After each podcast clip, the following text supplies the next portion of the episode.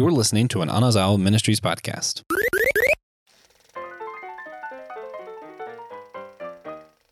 What happens when the graboids go international?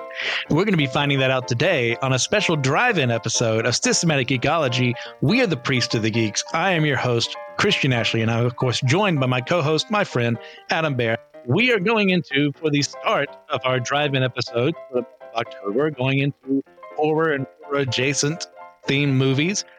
And this one is going to be, of course, Tremors 2, because we're also doing sequels as our main theme for this month. And we'll get into a second who chose this movie and why. But first, Adam, I know this was direct to v- uh, video, VHS back in the day, for those of us old and alive enough to remember that. But if this was, we had seen this in a drive in, what would have been your first reaction or the first thing you would have said?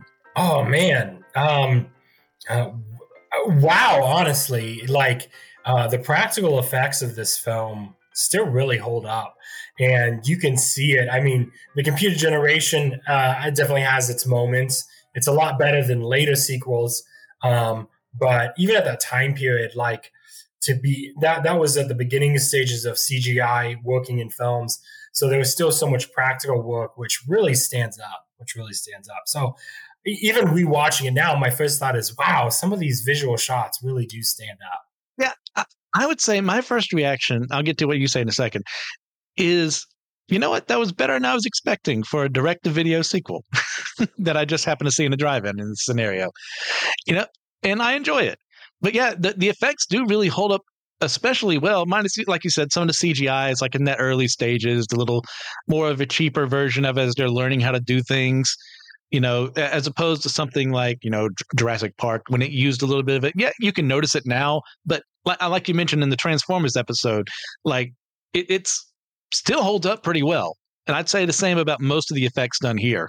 Well, there was such wide. I mean, I, you'll hear me talk about this a lot in filmmaking.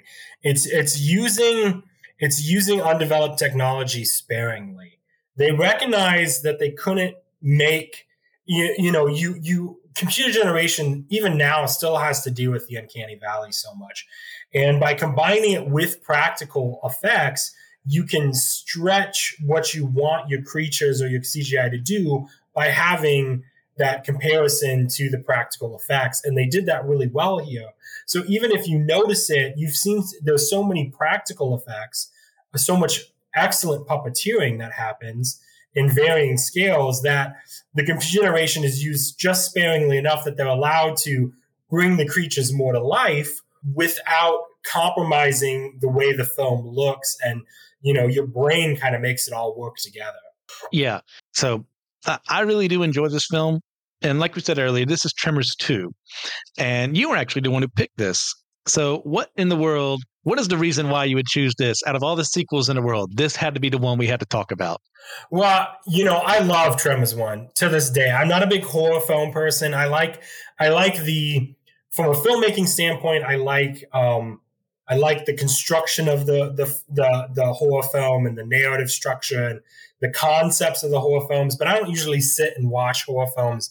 Tremors is one of those ones that I still, if I see it on TV or if it pops up on Amazon or whatever. I'll make time to watch it. I still think it's that good. And, um, you know, we were talking about movies with great sequels. So I wanted to make sure it was something that I was familiar with and could give an adequate opinion yeah. of. And I have seen, um, I haven't really watched many of the other Tremors sequels, but I have seen Tremors 2 on several occasions and enjoyed it. And enjoyed it. I don't think it's as yeah, good yeah. as the original, but that wasn't the assignment. that is very true. Yeah, this is a very enjoyable film. Like uh, earlier, I said, you know, that's pretty good for a direct to video, you know, sequel. It's like I, have seen a lot of trash in my day. Uh, as time goes on, these sequels, some of them dip in quality as time goes on, like I said. But you know what? It's fine. We're in Tremors two, and what what is your? How did you get in, introduced to the Tremors franchise, Adam? Oh man, I can't remember if we rented it back in the day or if it was on TV. Um, but my dad is a big horror fan, and he tried to expose us to several things over the years, and some of them took, and some of them didn't. Um, this was one of those films that definitely took. We must have rented it at some point and watched it. Um, Um, and I remember even at that age when I really, really didn't like horror films, I remember at that age enjoying it and being really terrified of it and loving it. Okay, yeah. Uh, I learned of these films at an early age. It it was like one of those uh, playground things where you had your friends and be talking about this awesome movie they just saw, and like a seven or eight at the time. And I, when I was a kid, I talked about this on our zombie episode too. Like I was just a little wimp and a little pansy when it came to horror stuff. Like I just couldn't handle it at that age. And hearing about these creatures without actually seeing them, because uh, I didn't watch the movie at that time, because my classmates were telling me like, oh, there's giant worm things, and like if you're not on solid rock, they can come out and kill you. And it's like, but the, the playground is full of dirt. What am I supposed to do?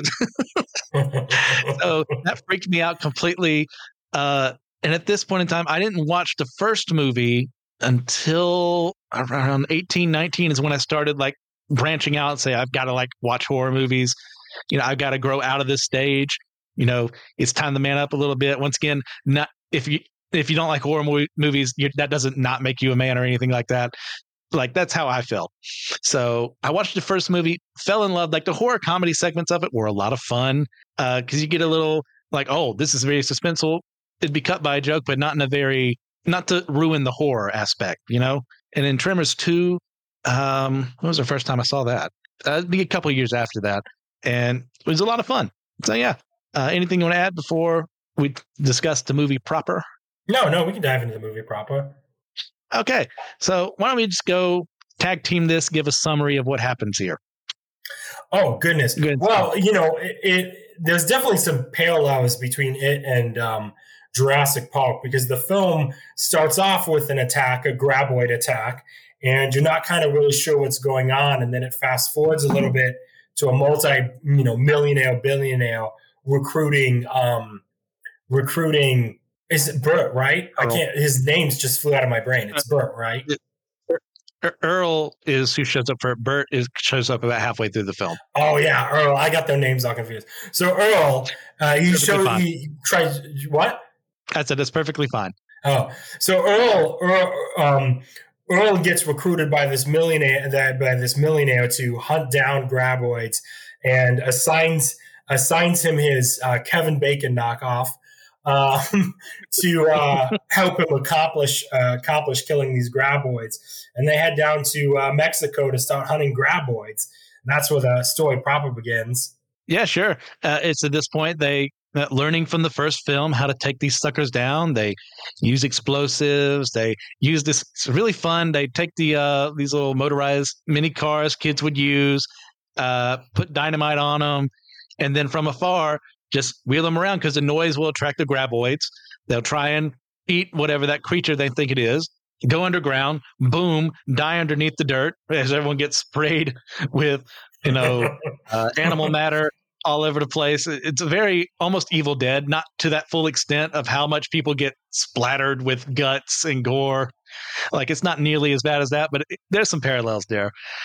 And then they find out there's too many of them, so they they recruit Burt whose wife has left him because, in her opinion, he's gotten uh, too paranoid for her ever since the Soviet Union collapsed. And now he has no one that he's living in fear of. So he's got to find something else to be in fear of. So he joins them. And then the, the three of them uh, take more down, but then they find this one body that's acting a little weirder than the others. And it just comes to the surface and dies. Adam, what happens next? Well, what happens next is realize that the worms are evolving or transforming into smaller versions of themselves, uh, shriekers as they're calling it, shriekers, right? And uh, they hunt instead of by sound, they hunt by heat.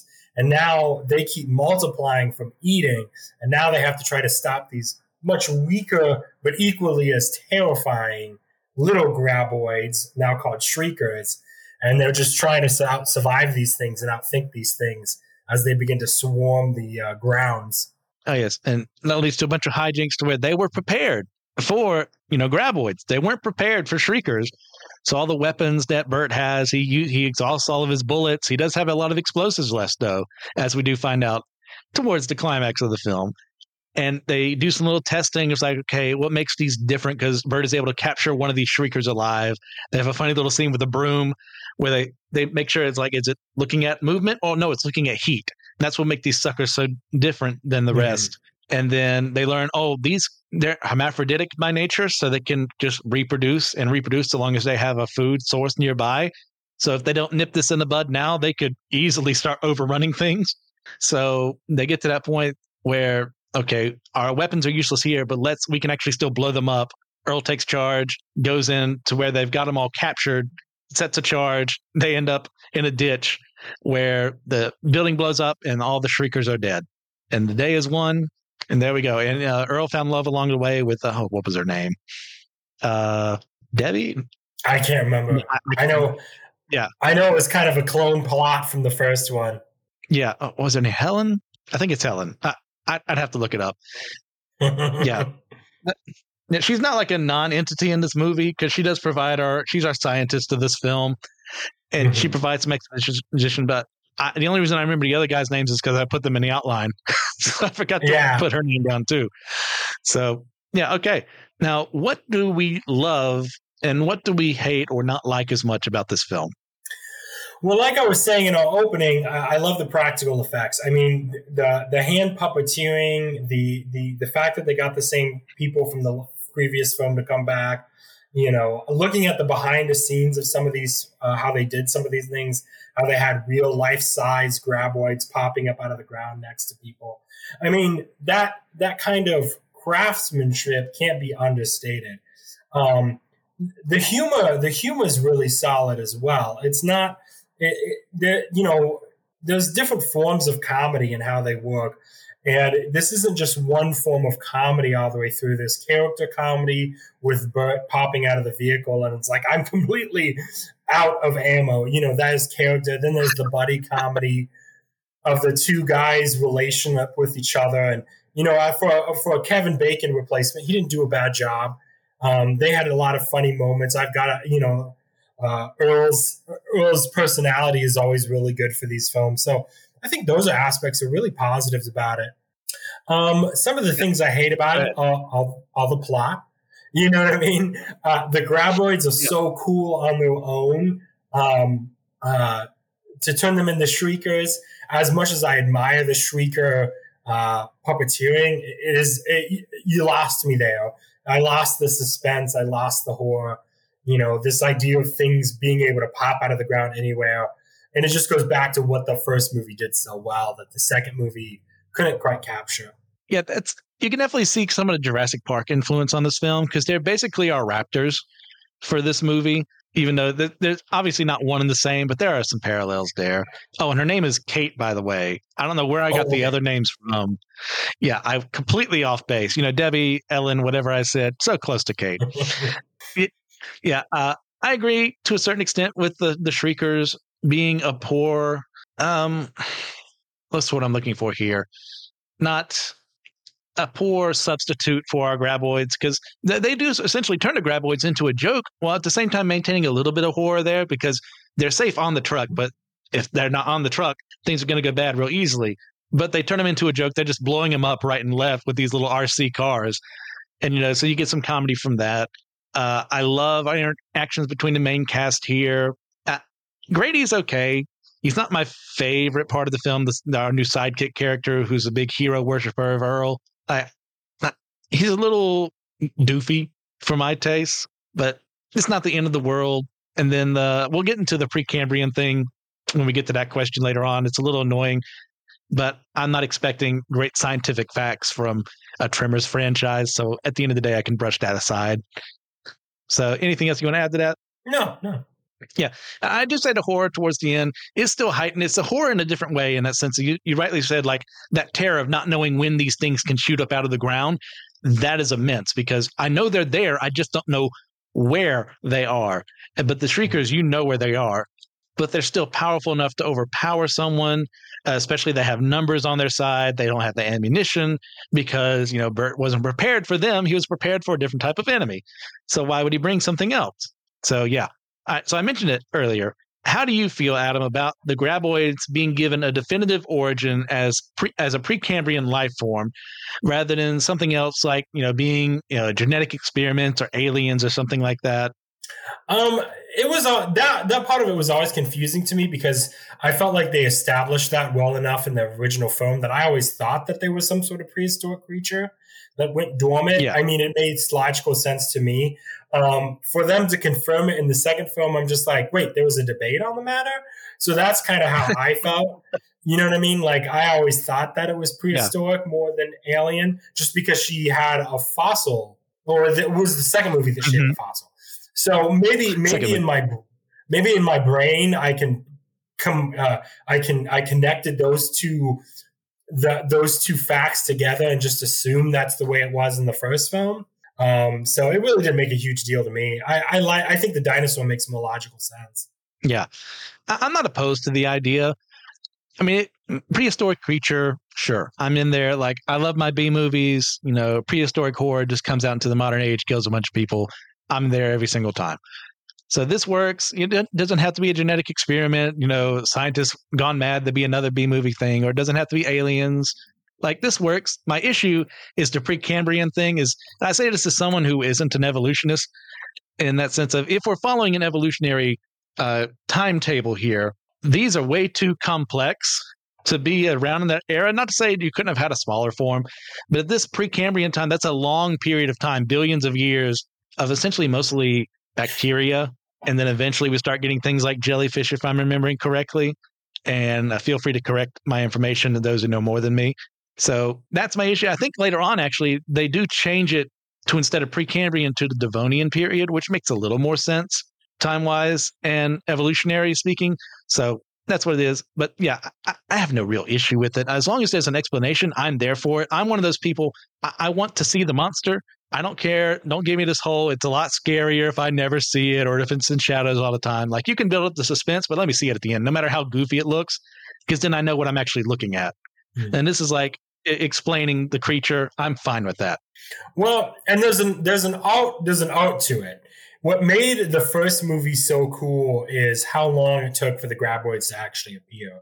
You know so you had so many people just disappearing and going into the ground and you never got the full image of it. So there, that's part of the suspense of it is the build up you know um, um, so so yeah i think there's an argument. When it comes to the the prehistoric thing the, the crazy thing about the 90s and we have to remember about the 90s is there's so much of this evolutionary conversation that was still so much in debate. I mean, just look at the conversations about Jurassic Park. When Jurassic Park came out, they were basing that off of the most modern science of what the Jurassic would be, period would be like for these creatures. And now we find out 30 years later that most of it was incorrect. The way they designed raptors was incorrect. They probably had feathers. Um, uh, the yeah. the Tyrannosaurus has gone from having one brain to no brain to well, not no brain, but one brain to two brains to you know this, that, and the other thing to was a scavenger instead of a predator, and you know so it's one of those things. It's one of those I call it. I call it the Holly the Hollywood uh, Hollywood excuse. It's like it was dinosaurs, but they don't know what that means. They don't know any more that means than either of you you I do. you know, they're just trying to give it some sense of authenticity with explanation. Because that was a huge thing in 90s. And even today, is you have these well, where do these characters come from? Where do these things come from? Things can't just exist. They have to have an origin to them.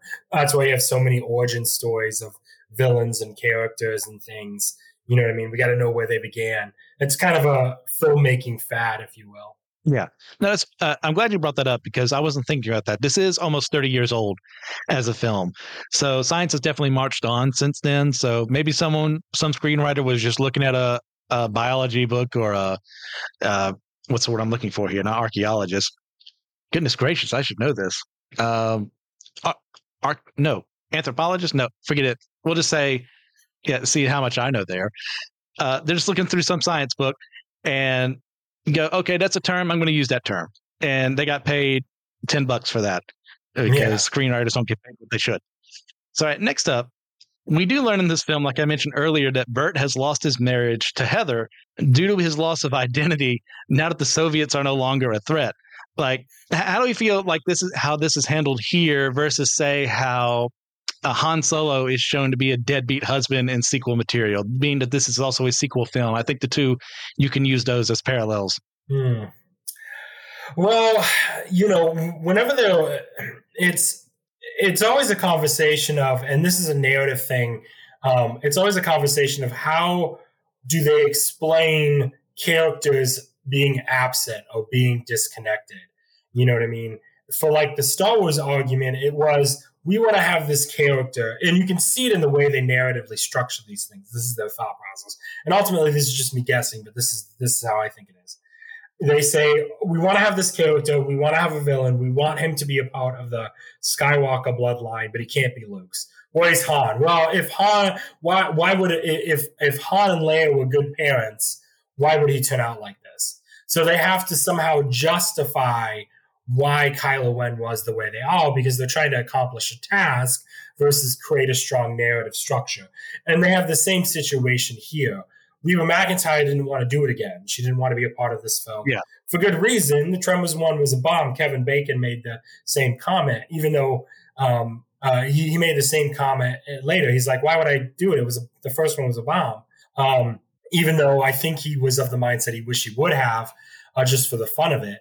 Um, but and you know he got huge in that between the two films. Kevin Bacon became he was already pretty popular, but he became even massively more popular in that time frame. um, um, so they they had this issue of well, where's Reba? what what can we say about it? And I think they wanted to.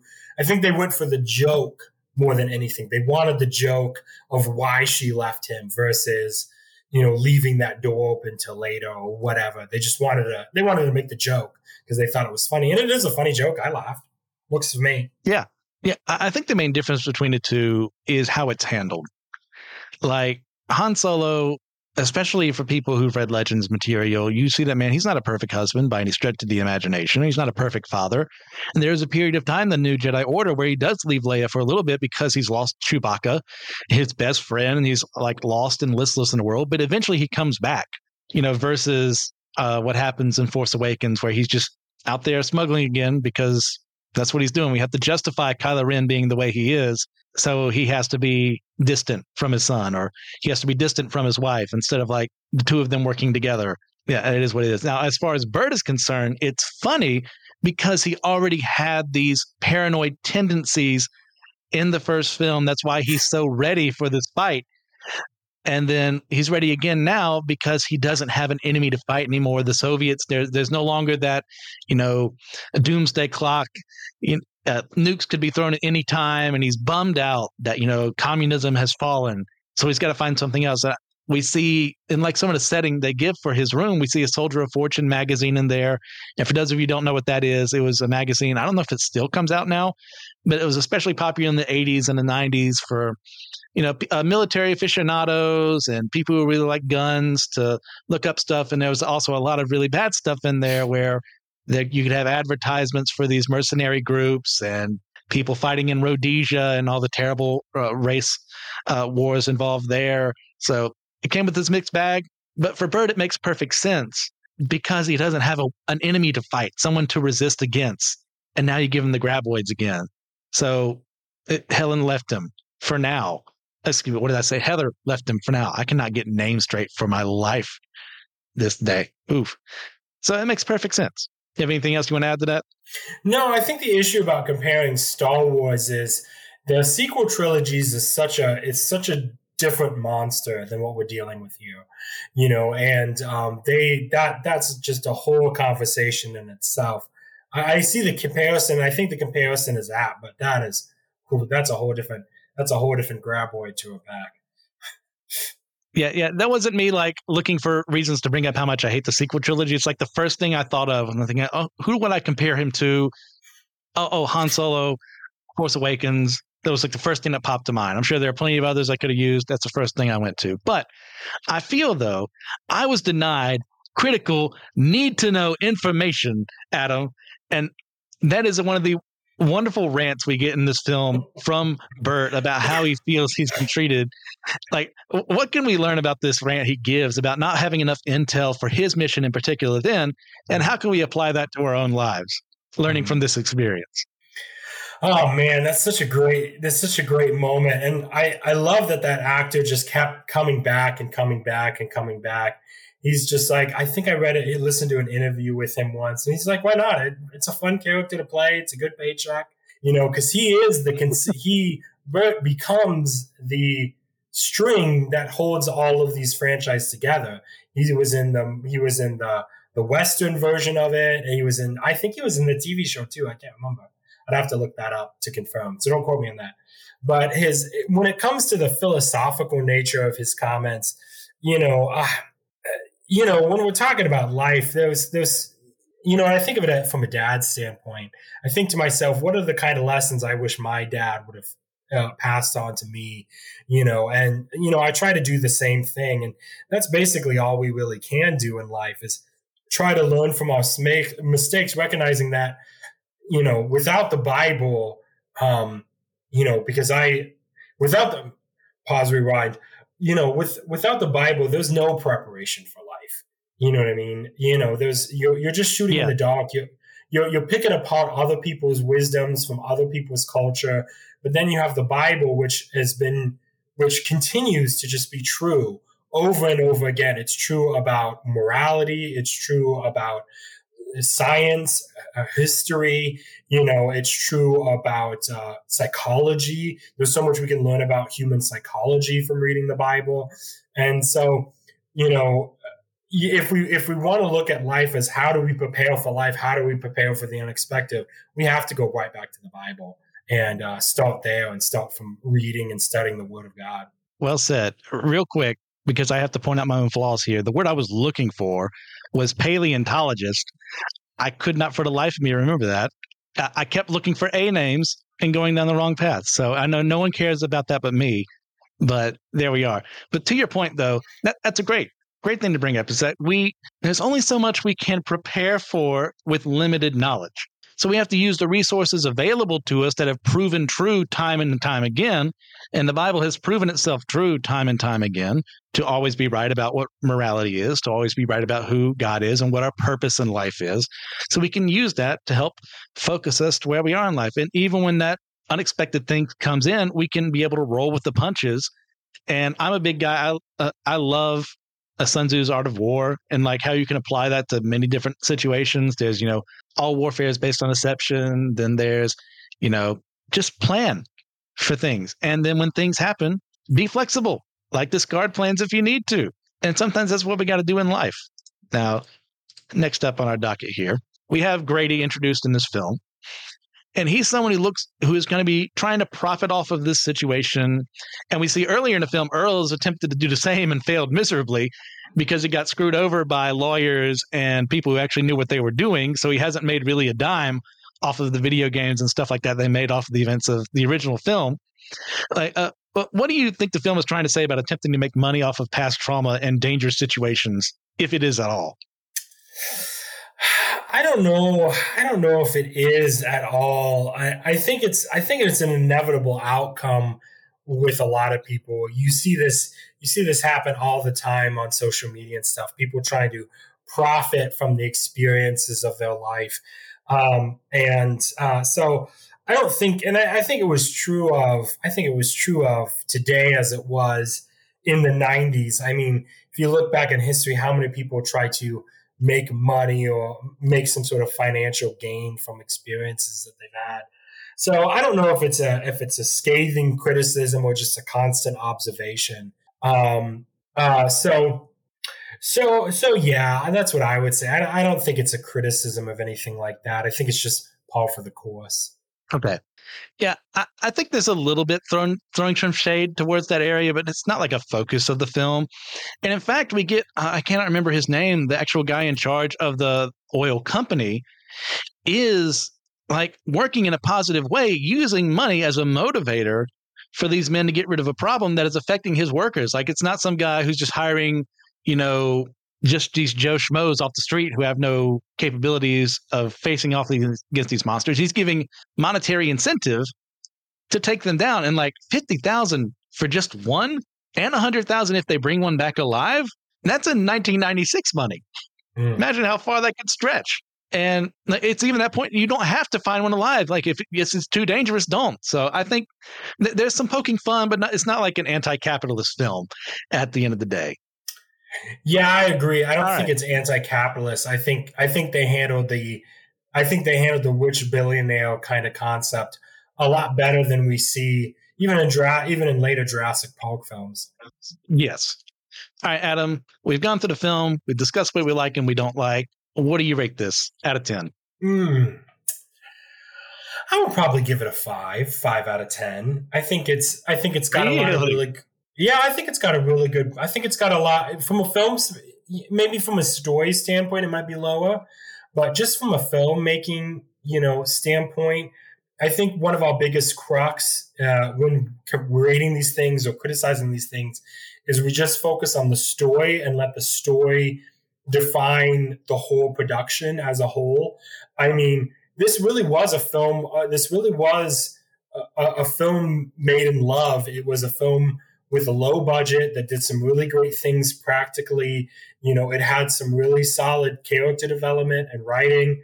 Um, it had it was uh, suspenseful in areas, and um, you know, it, it. I believe I can't remember exactly, but I believe it actually made back its budget just being a released to home video. I think it actually turned a profit. I'd have to look up the numbers. Um, but one video I was watching commenting on it. So yeah, you know, in one area of the story, I might give it a two but in its practical effects for 1999, you know, they did really good. That puppeteering was really, if you watch behind the scenes, some of that puppeteering was really just out of this world. Some of the problems that they needed to solve uh, with the puppeteering was really good. And, you know, so to, to, to say it's a terrible film and rated as such is, is doing it a disservice. Now there's the, again, there's the honesty of it. It's not as good as the first one. The first one I would hands down give yeah. eight I mean, you there you could go scene by scene. For example, the scene where the rich billionaire dies mirrors so much the graboid scene when the guy names them and dies. They mirror so much of what they're doing, you know, but yet the move, first movie did it so well. Um, so so it's not that, but I, I think overall, I think I think if you're studying filmmaking and horror films, I think it's a good movie to put in there to study how a sequel how a sequel can be done well, if not I wouldn't say good, but done well. Man, I thought I was being harsh giving it a 6.5 or a 7, but a 5, okay, I'll take it. And this from the movie you selected, I, that's surprising in a fun way. Yeah, I, I think yeah, a lot of your criticisms there are very valid. It, the story isn't like the best in the world, but it is very honest, in my opinion. You know what you're getting into. You're getting a direct video film it's not expecting to be Citizen Kane. It's not expecting to be the original film.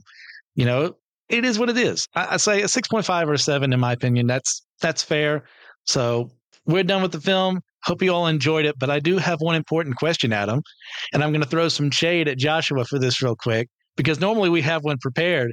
And I realized we didn't. So I had to ask him, uh, what are we doing for our one special question for the drive ins? He says, I don't know, man. Like, people like candy corn. So, Adam, Candy corn, yay or nay? Um, I think I think Jack Black, not Jack Black, Lewis Black does a really great bit in one of his mid 2000s specials where he goes on about candy corn. And if anything, I love that candy corn exists just for this rant that Lewis Black does about candy corn if if if you're familiar, if you know, you know. If you don't know, look it up. Lewis Black candy corn. It is hilarious, and uh, whether you like candy corn or not, I'm so happy it exists because it's one of the funniest comedy rants that I love. Of my, it's one of my favorites. So just his whole bit and his whole dialogue, however you feel about Lewis Black, him talking about candy corn and ranting about candy corn is uh, fantastic. Um, when it comes to eating it, ah, you know, it, there might be an occasion I, you know, it I walk by it and eat it, you know, but um, I can't eat it without thinking about that those rants. So look it up; it's hilarious. Excellent. Yeah, for me, I am in the nay category. If you want to duel at dawn, like you can give this to me as a personal offense. Like you, you must be wanting to die. Like don't give me that candy when I'm coming up to your house. Like give me something better. Yeah, candy corn. No, thank you. So, listeners, thank you for tuning in to this show. We have a fun time doing these in general, but the drive ins are a lot of fun too. We get to act a little goofier in some segments and talk about goofy films like this. And there's some pretty goofy ones along the line too. As time goes on, I believe it's Frankenstein meets the Wolfman is one, and I'm going to be on one with Sari for Halloween 2, the Rob Zombie film. So, as that goes on, we're going to continue doing these things. So remember, we are all a chosen people, a geekdom of priests.